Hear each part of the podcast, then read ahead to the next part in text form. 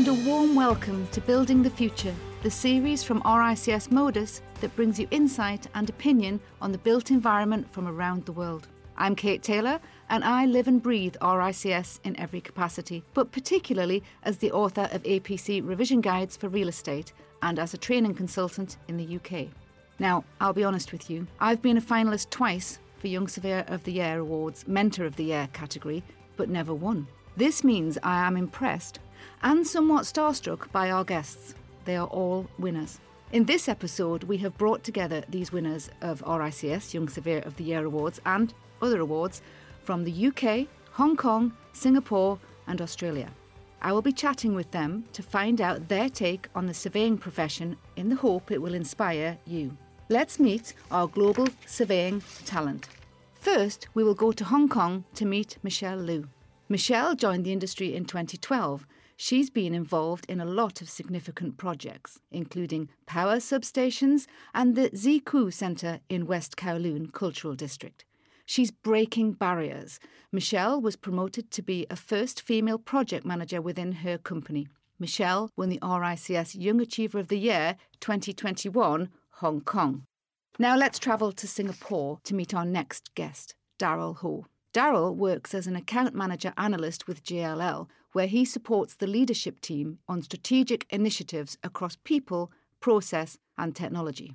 Daryl's work has brought him the recognition of the RICS Young Achiever of the Year 2021 SEA and also the Young FM Leader Award by the International Facilities Management Association Singapore chapter, a multiple award winner.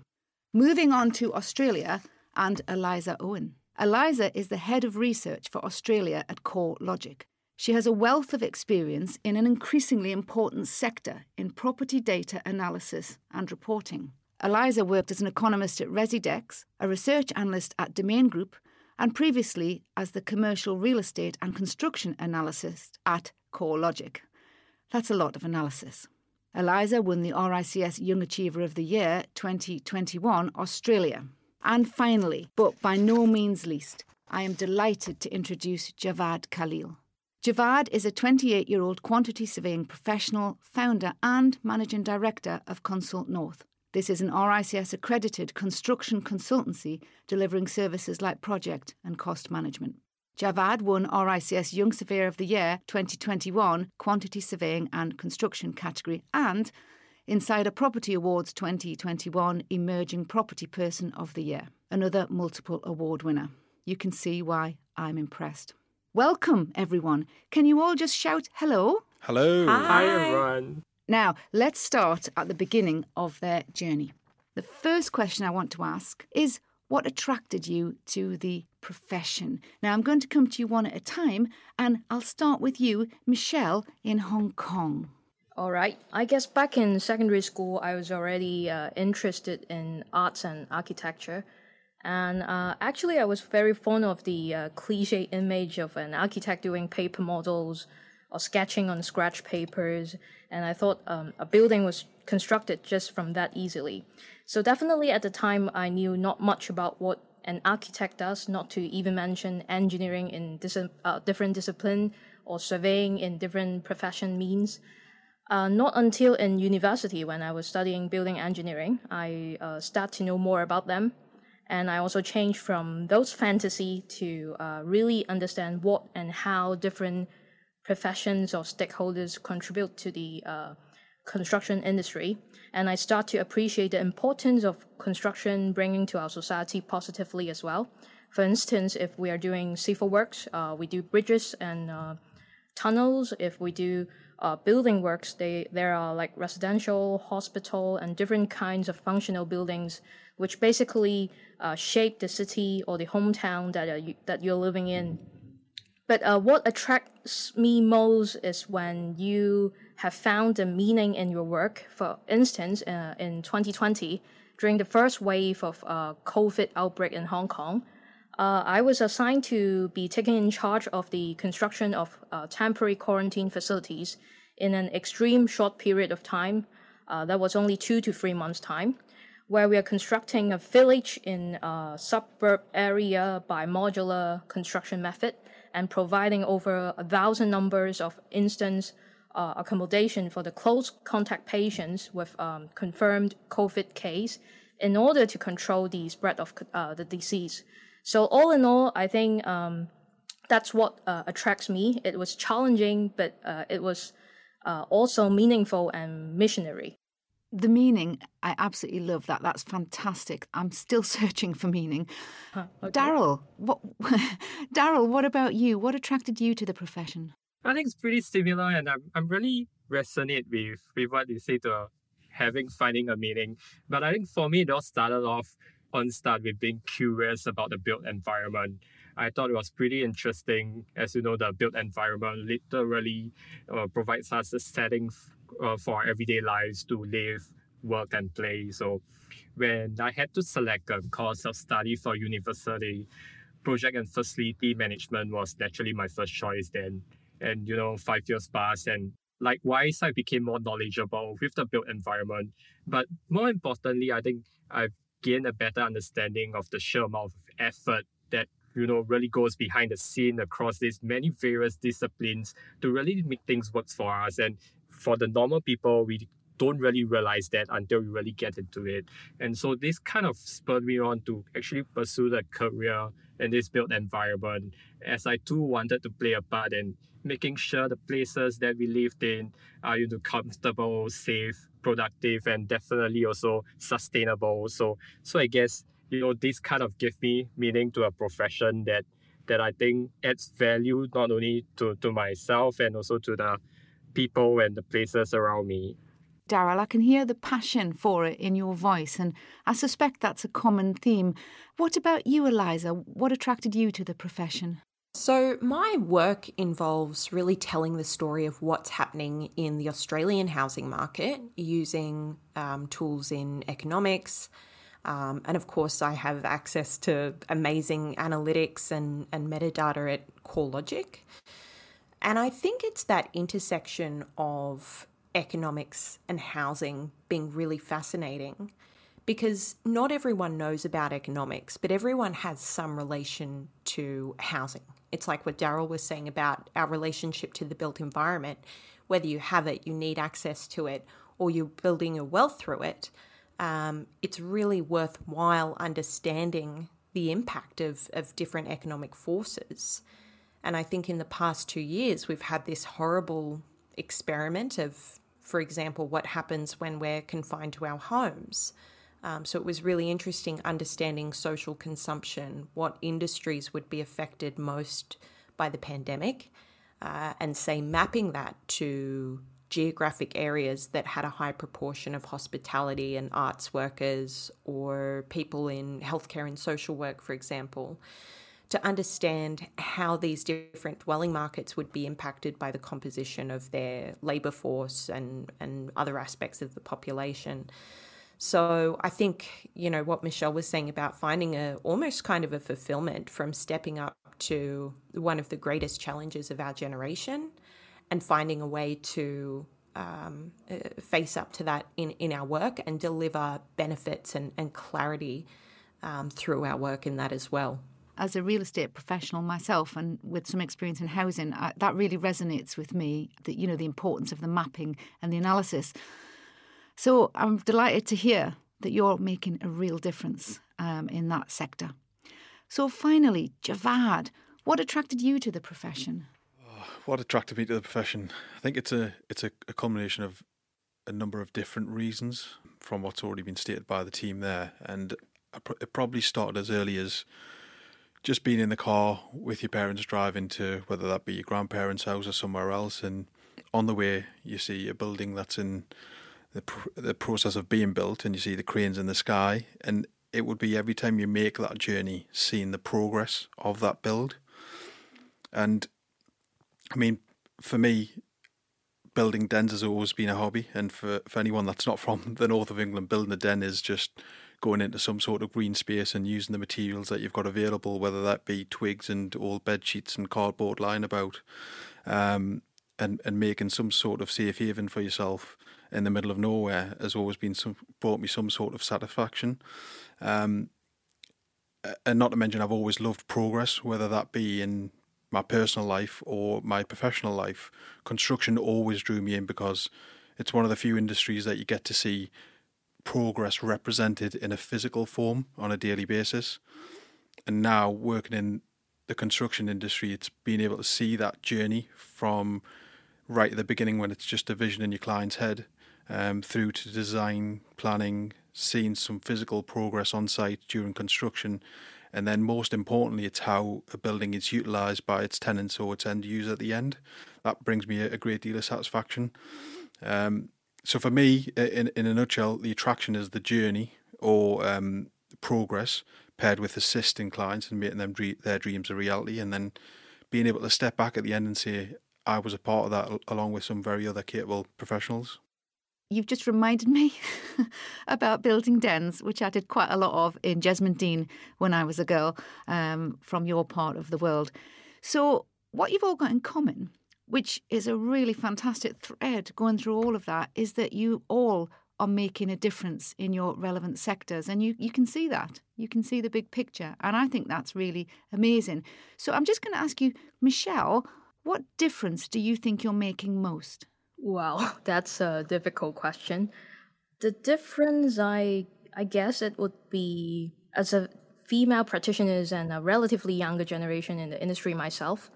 I try to bring up the importance and the status of women in construction, and also secondly, the voice and aspiration of younger generation into our industry, especially um, in Asian or in Chinese culture where we uh, still sort of a little bit stereotype as male dominant world uh, in in this construction industry. So I think I'm striving to do something, going for gender equality in our industry. That is music to my ears, and you are certainly doing that. You are breaking those barriers. Daryl, what about you? What's the main difference you think you're making? For myself, I think the, the key thing that I'm trying to achieve in recent times is really, you know, to make life easier for for people that are actually delivering this work. Because I, I, I think that we are doing very good job in, you know, showcasing the value that we bring to our clients and stuff. But more often than not, the focus is not really within internally as organizations. How how are we equipping people with the right skill sets, providing them with the right tools to really move forwards with all these wonderful things that we are bringing to the industry. So one one key thing that I really wanted to do was really to make this experience and this process easier for our internal staff or, or the professions to actually embrace uh, these new ways of working and really help them unlock their potential so that we can collectively, you know, drive more value to our clients in, in this space itself yeah, and I think sort of that process focus that you've got uh, will make a difference to other surveyors as well as the wider profession. Thank you for that. Eliza, what about you? What difference do you think you make most? I think a lot of the past couple of years for me in my role has been about bringing clarity in a period of uncertainty. I want to democratize information about residential markets by, you know, trying to communicate and, and do the best data analysis that I can to help people understand how the property market works. As I say, for the past two years, that's been housing and the pandemic, but it could be um, housing and climate change, uh, housing affordability um, and I love that I get to come to work and do that every day. and it's so exciting, isn't it? Because housing is fundamental to everything, it's a key physical mm. and physiological need. Javad, then, so what difference are you making? I think the last couple of years have seen me become a fairly new business owner, so it's just making sure that um, I don't have the stereotypical sort of views that Michelle mentioned earlier. Um, it's just making sure that everyone gets a chance, no matter what their age is, what the colour is, what the gender is, um, and making sure that's uh, a value that I instill in other employees and the other management professionals. Um, and the, I guess the other thing is the the consultant services uh, has generally got the potential to be quite monotonous for clients, um, and it's just making sure that we bring a fresh breath of air to the project, get really involved, get really personal, and deliver a really, really good service in a personable manner. Yeah, and I think that really is going to make a difference for everyone. I'm going to move on now, and I want to know what frustrates you about the profession? And with this question, you know, we want to know what you really think, your real insights. So be frank and share what you really think with everyone. So, once again, Michelle, I'm going to come to you first. What frustrates you about the profession? I'll say my frustration, not exactly on the uh, professions, but uh, in work, is actually quite general and universal. And I believe it doesn't just happen in the uh, construction industry, but uh, in all trades as well. That is uh, when, in times, we put too much focuses on the uh, negative sides in workplace.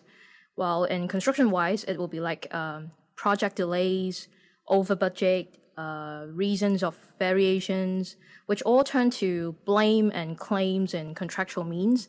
And uh, undoubtedly, I understand that we are all bound by contracts with a specific uh, given period of time and cost in order to complete a project, no matter you are playing a role of client, consultants, or like me, a contractor. Yet, uh, if we are too narrow minded uh, during the administration of work, that will definitely bring negative workplace culture to everyone in the team and exaggerate to like counting days or even counting hours of delays. And eventually, that's not going to work. So, instead, I believe in uh, firing up uh, a one team approach instead of uh, fragmentation and uh, we emphasize a lot on trust, uh, understanding, and partnering with client, consultants, and uh, us, the contractors, since early stage. So uh, take InnoCell, that project that I've complete, uh, which is a modular building, a pilot project uh, in Hong Kong, being the first high-rise modular building completed. Actually, any workable and cost engineering solution can be open-mindedly discussed from the factory side and brought upstream to the client side uh, via us, the main contractor. Sophisticated construction detail can be simplified for easier manufacturing uh, back in factory. And the return will be time and cost saving, uh, both promising and also win win to all. So, all in all, I'll say um, instead of drilling into negativity, why don't we all just embrace and encourage positivity in workplace? That's my frustration and solution both. It really is, isn't it? I mean, uh, you can't beat a bit of positivity, and I love your attitude. I think that's absolutely fabulous. Okay, so let's move on and ask Daryl the same question. Right. What really frustrates me, I think, is how underrated and misunderstood the industry is. I've actually many peers who've left the industry because they, they kind of felt that the industry is backwards and slow to make changes. And these are like people with actual background in the built environment. But many of them actually went on to actually pick up new skills to, you know, join the finance or tech sector. And I won't deny that, you know, these sectors are really at the forefront, but the built environment too is embracing a lot of these technologies and innovation. And we have changed plenty in, in the recent years. And especially right now, we are seeing a lot more digitalization, smart technologies, and you know, automations coming up as this pandemic has really accelerated this adoption. So, so I guess that's one good thing that come out of it for the pandemic. But overall, in order for us to really utilize these technologies, you know, and to and embrace the new ways of working. We need this workforce with the corresponding skill sets. But many of these talented people that I know and we are in need of are not actually attracted or inclined to stay in this industry. So I felt that, you know, there's so much more that we could do. And we definitely need more talented people to join this industry to, to actually shape this future together, right? Yeah, you are definitely speaking my language there, Daryl. That's that's my raison d'etre. And I agree with you. Um, we are very much undervalued. But what you're doing right now is you're helping to solve that problem by um, being a role model and promoting what you do. So that's really interesting too. So let's go to Australia. Eliza, what frustrates you about the profession? Yeah, so I guess I sit more on the data side of things, obviously. And I think there's a lot of black boxes that, that may be more localized to Australia, but just in terms of understanding some of the drivers of housing demand, for example, knowing what kind of buyer is looking for what kind of property. And of course, one of the big challenges that have faced in Australia, but now in many parts of the world amid the low interest rate environment, is this um, running away of, of um, entry to, to housing, housing affordability. In Australia, the amount of time it takes to save the typical deposit in Australia has gone from 5.8 years back in 2001 to now over 10 years in 2021. So I think there's a lot of inertia around the housing affordability issue in general, but some of the black boxes around data uh, have made that a really difficult question to tackle as well. And in some instances, has led to scapegoating, I would say, of you know foreign investors and um, uh, young people not spending and saving wisely. So I think there's a lot to be done in that space, and I'm proud to be a part of, of the solution in that sense and producing timely housing affordability metrics. So it's interesting to hear, actually, from my point of view, that you seem to have mirrored quite a few of the housing issues that we have here in the UK, which is, uh, uh, you know, around affordability um, and supply. Javad, do you have any frustrations?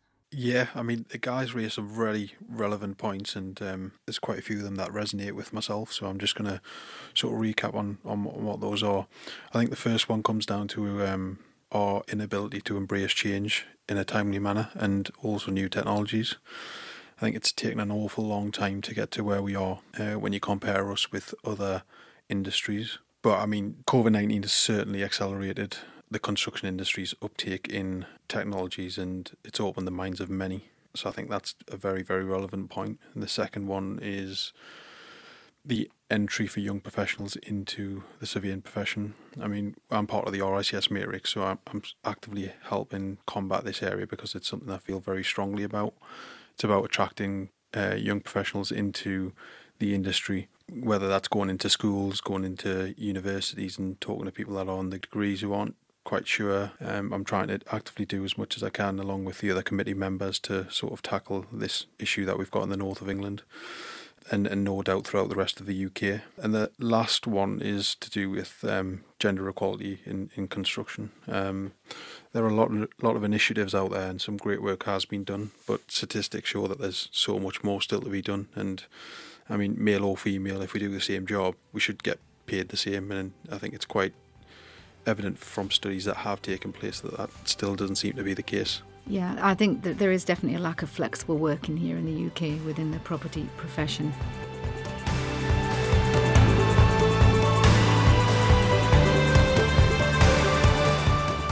Daryl, what you said was really interesting about the profession being undervalued and diversity issues. How do you feel we can challenge the stereotypes of the surveying profession and, and encourage more people to join us?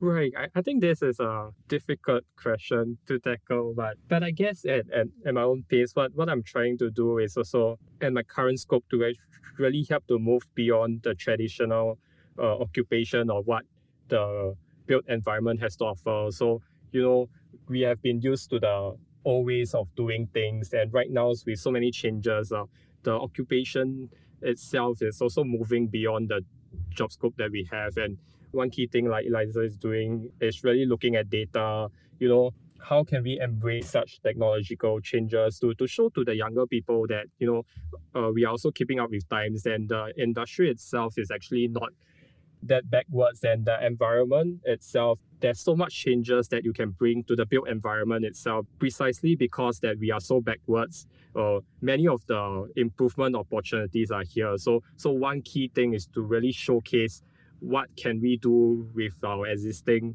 processes and technologies and how can we do better on that front. And the other end is also i've been reaching out to in my local context and in the singapore context with the authority to really reach out in various programs to people, to the younger segment of our population, to share them more about this built environment and also to educate them on the changes that they can make and not just what they have been the stereotype they have been listening on on the construction industry itself. So so I think that's one good step in it whereby we want to really let people recognize that the industry is moving forward and in order to move forward there's so many opportunities for us to do it and we should kind of excite them to join us here.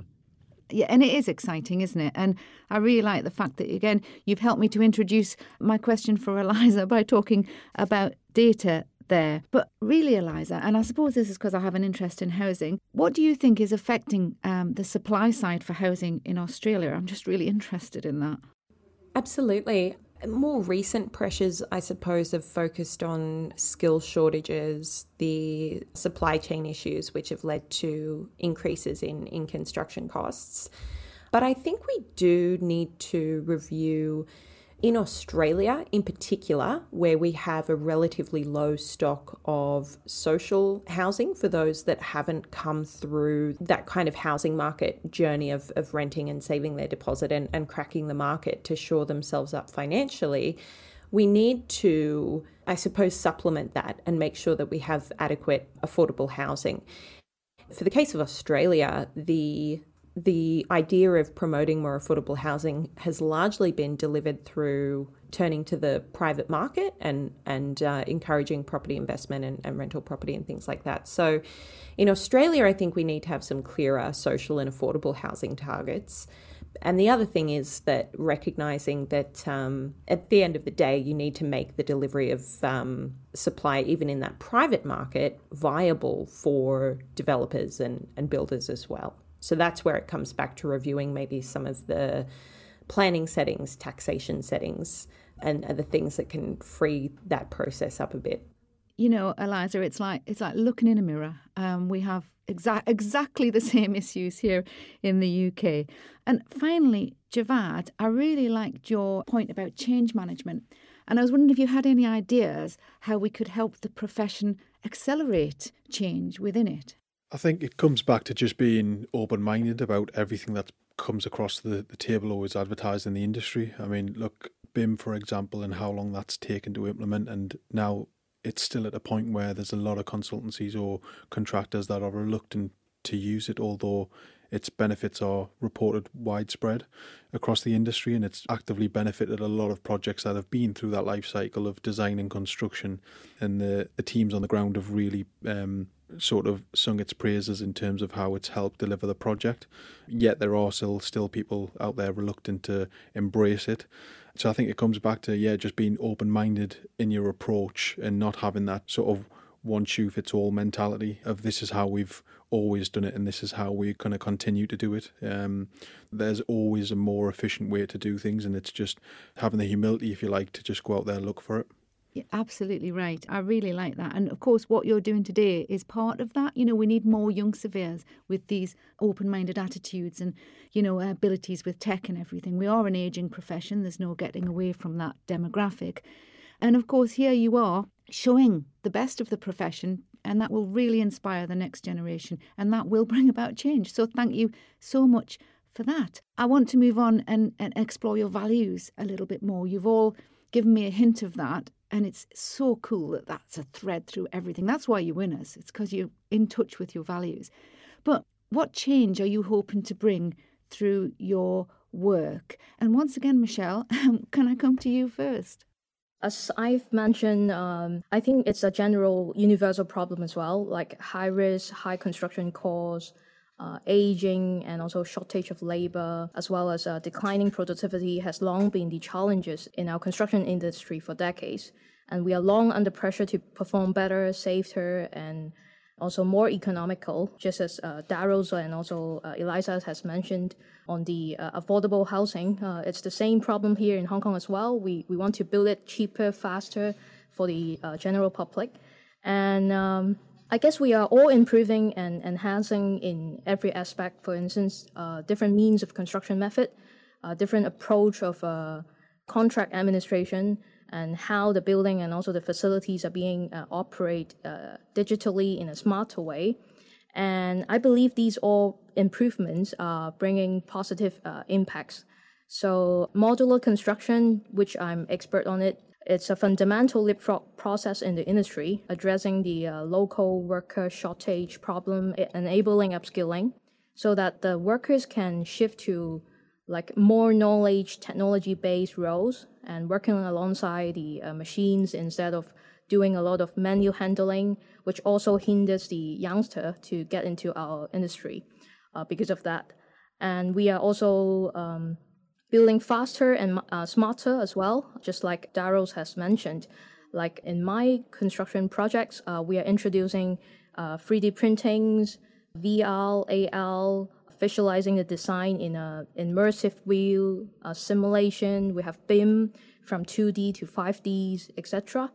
And I just want to echo back on the topics on uh, younger generation. Uh, I guess sometimes we are being criticized as um, technically inexperienced enough. I'll say sometimes that's true in some sense because of experience comes in, in times. But I will also say youngsters deserve um, encouragement and also support as well. Especially they are very tech savvy and they're very good at digital applications. Um, the, the team that I led in previous project, overall age range are actually below 35, so that uh, we have a lot of innovative ideas, sparkling, and also uh, new gadgets adoptions are very welcome and promoted. Um, I guess I will continue uh, on on this bringing up uh, bringing up change on on this uh, aspect on. Uh, I mean, enhancing, improving our construction method in different ways and also adopting uh, new technologies to the industry. I love the thought of a sparkling team. I think everybody should have a sparkling team. Daryl, what change are you hoping to bring about through your work? One thing I, I wish to do is to, you know, I think we speak about a bit, quite a bit on the perception of the built environment. I think it can definitely be demanding, but it definitely shouldn't be viewed as backwards. And I think it's like what Michelle has alluded to, right? The the younger generation has to play a part too. And I think the the way that we can do that is to really keep an open mind and to challenge the norm in ways that we are doing things. Just because we are doing things uh, in a certain way for many years doesn't mean we have to continue doing that moving forward, right? So I think that's one of the key pointers whereby in areas that we do not have the traditional experience, what can we really use to value add to actually improve on this process, uh, working together with the leaders and giants that are already in this industry? How can we actually tap on their experiences and supplement it with our knowledge of these different technologies to to really change things and to shake things up a bit and the other thing I think also is also we should also never forget the current people who are already in the industry. So I think one key thing that I'm doing in my work is to really help them to reimagine and embrace these new ways of working, to really showcase to them the values on on how these new changes are, are actually making lives easier for them to deliver their work and also creating more value for, for the clients also. So I feel that it's, it's only when whereby we, looked at attracting more talents, uh, showcasing ways and challenging the norms, and also equipping our current workforce with the right skill sets. Can we build the right foundations to really get get things up to speed and unlock our potential to really drive more value to this industry. So with this in place, I hope that we can really accelerate the rate at which the industry embrace changes and to really progressively change the perception of the industry being back one step at a time. It sounds to me, Daryl, as if you will be bringing that change um, through your work. And there's a, a, consistent focus in everything you say on continuous innovation, which is really very impressive. You really are, all of you, making a difference. And I think you will be making changes. I'll be keeping an eye on you lot. So let's move on and let's think positive. We've established through your various different sectors that everything we do is fundamental to the world as a whole to what people do. The built environment underpins everything. So, where do you think our industry making the most positive impact? And following my tried and tested pattern, I'm going to come to Michelle first. What do you think, Michelle? Positive impacts. Um, I mean, uh, in in just short, I guess uh, all of us agree that uh, construction, buildings, housings are fundamentals elements in in the society uh, to all the general public. I guess, just as I've mentioned, um, I think the construction industry, no matter in engineering, like like me, uh, what I'm doing here, or in uh, selling or, or, or financing or property management, and also operation as well. I guess it's no longer just a physical works anymore, but more prone to a technology-based industry now, which we have a lot of uh, different methodologies, different engineering methods we even introduce AI, artificial intelligence, and automations and innovations and technologies. So, I mean, as a whole, uh, we are kind of like migrating and unleashing more opportunities and heading towards um, a more industrialized industry instead of what we used to think of construction. That is what we always uh, mention here in Hong Kong the three Ds dirty, demeaning, and dangerous. I guess it's no longer the story now. We are changing the uh, perception, we are changing the reality as well. So we are heading on a good direction from all of us in different aspects. And again, um, you've given me another fantastic soundbite with the three Ds. I'm not going to forget that one. Thank you for that. Okay.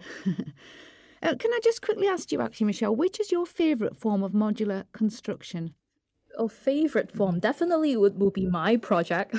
of course. yeah, the InnoCell. That is the first.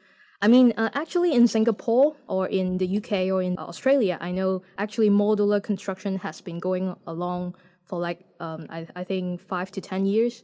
But um, in Hong Kong, uh, due to many reasons, uh, like financial, political, or different issues, we just started it just a few years ago. So InnoCell in the Science Park is definitely the uh, pilot project showcasing the success and also the failures to all of the parties, all of the stakeholders in, in the industry in Hong Kong. So definitely being the project manager of this project, definitely I'll say it will be my project that I love most. yeah. Of course. and it's good to love your work. That's what we want to see. Okay. So let's move to Daryl now in Singapore. Where do you see our uh, industry making the most positive impact? I think it would definitely be in the area of sustainability to me. Uh, not just in Singapore, I guess the whole industry, the real estate and the built environment industry kind of contributes to 40% of this carbon emissions. So this also means that we have a huge responsibilities and also the opportunities to be a big part of this solution. So, and it's unlikely that we can achieve net zero without the involvement of environment. And one good news that you know we have seen came out recently over COP26 is that we've seen a lot of commitments from leaders across both corporates and governments. Many organizations are actually committed to achieving net zero emissions by 2050.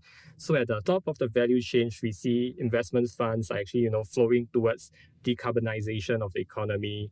Uh, at the landlord and occupier level, we also see the increased willingness uh, to actually pay for premium for green buildings or even brown discount for non-environmental friendly buildings. And overall time, you know, these efforts in scaling up the clean technologies and the various other renewable sources of energy will be more affordable with this increased adoption. And with this real incentive to really go green now, we can really definitely expect the sector to make more impact in this area of sustainability. That is good to hear because everything we're doing at RICS seems to be moving in that direction. With sustainability, Daryl, what do you think is the biggest positive change that you can make in, in any building?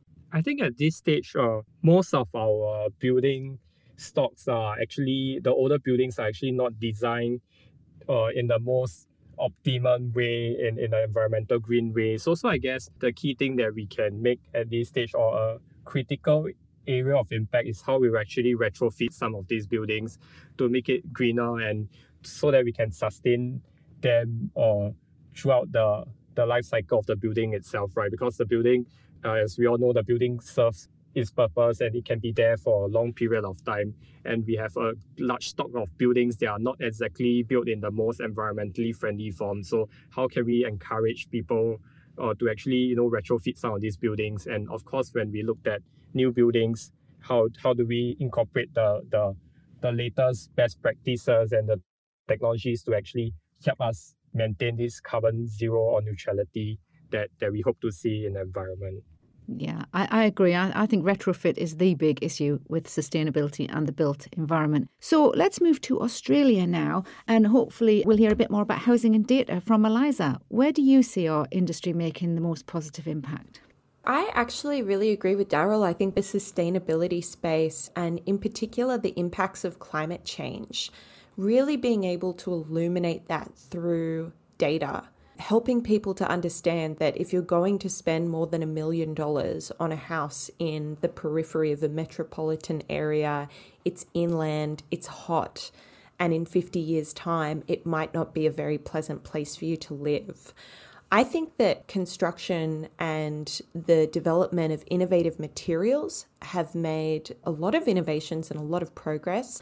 I think it's time for us in data and analytics to really start putting a dollar value to the impacts of climate change and helping people to understand that this isn't just about preserving the environment and reducing the incidence of extreme weather, that this affects your bottom line as well.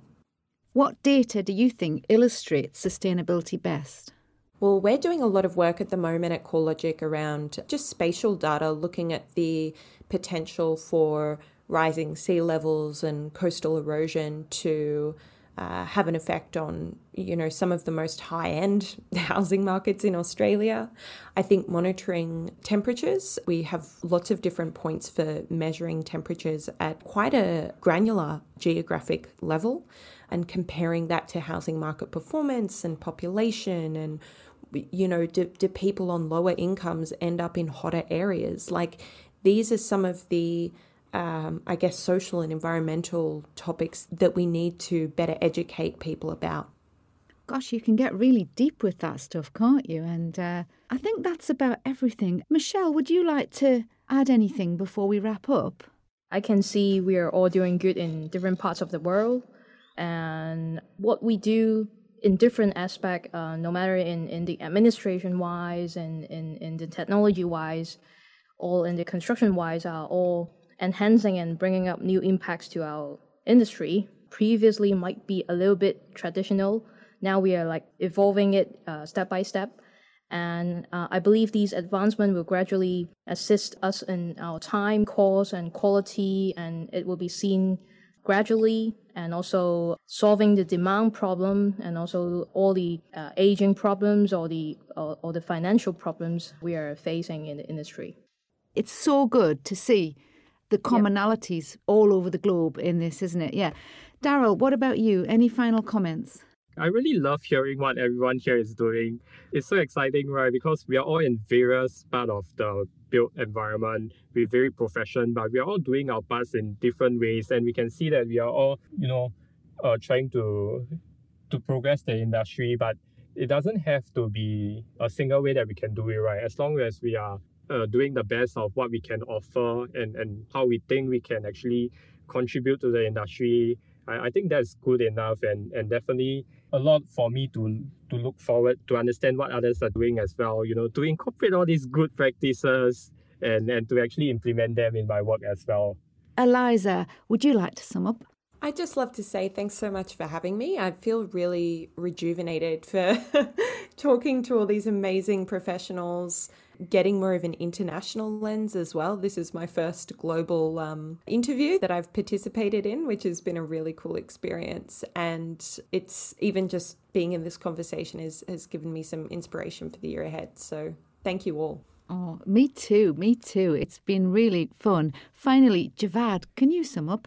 Yeah, I think I think the biggest thing for me is just I know it goes back to our industry and where we're making the most positive impacts. I think we just need to give a quick shout out to all the industry professionals that are working towards tackling these global issues, like many the, on this call are, and and also those that are harnessing and implementing, with the help of uh, other professionals, renewable energy.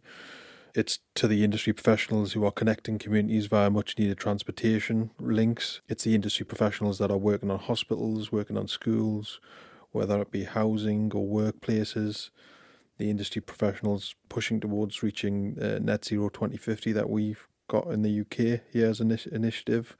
Um, but I think the most positive or most important impact is uh, the collaboration we've seen and we continue to see in this industry, and where highly capable professionals are coming together, solving big, big problems, and doing the best to make their clients' vision a reality. A suitably inspirational final comment. So, a huge thank you to all four guests Michelle, Daryl, Eliza, and Javad for joining us across time zones and sharing their inspirational journeys. You really are all worthy winners. I hope our conversation has shone a brighter light on the surveying profession wherever you are. They're all outstanding surveyors and excellent role models without a doubt. And, you know, as I've discovered, also really nice people. Thank you for listening. Goodbye. Thanks for listening to Building the Future, a podcast from RICS Modus. For show notes, or for more information on RICS, subscribe to Apple Podcasts, Spotify, or wherever you get your podcasts from.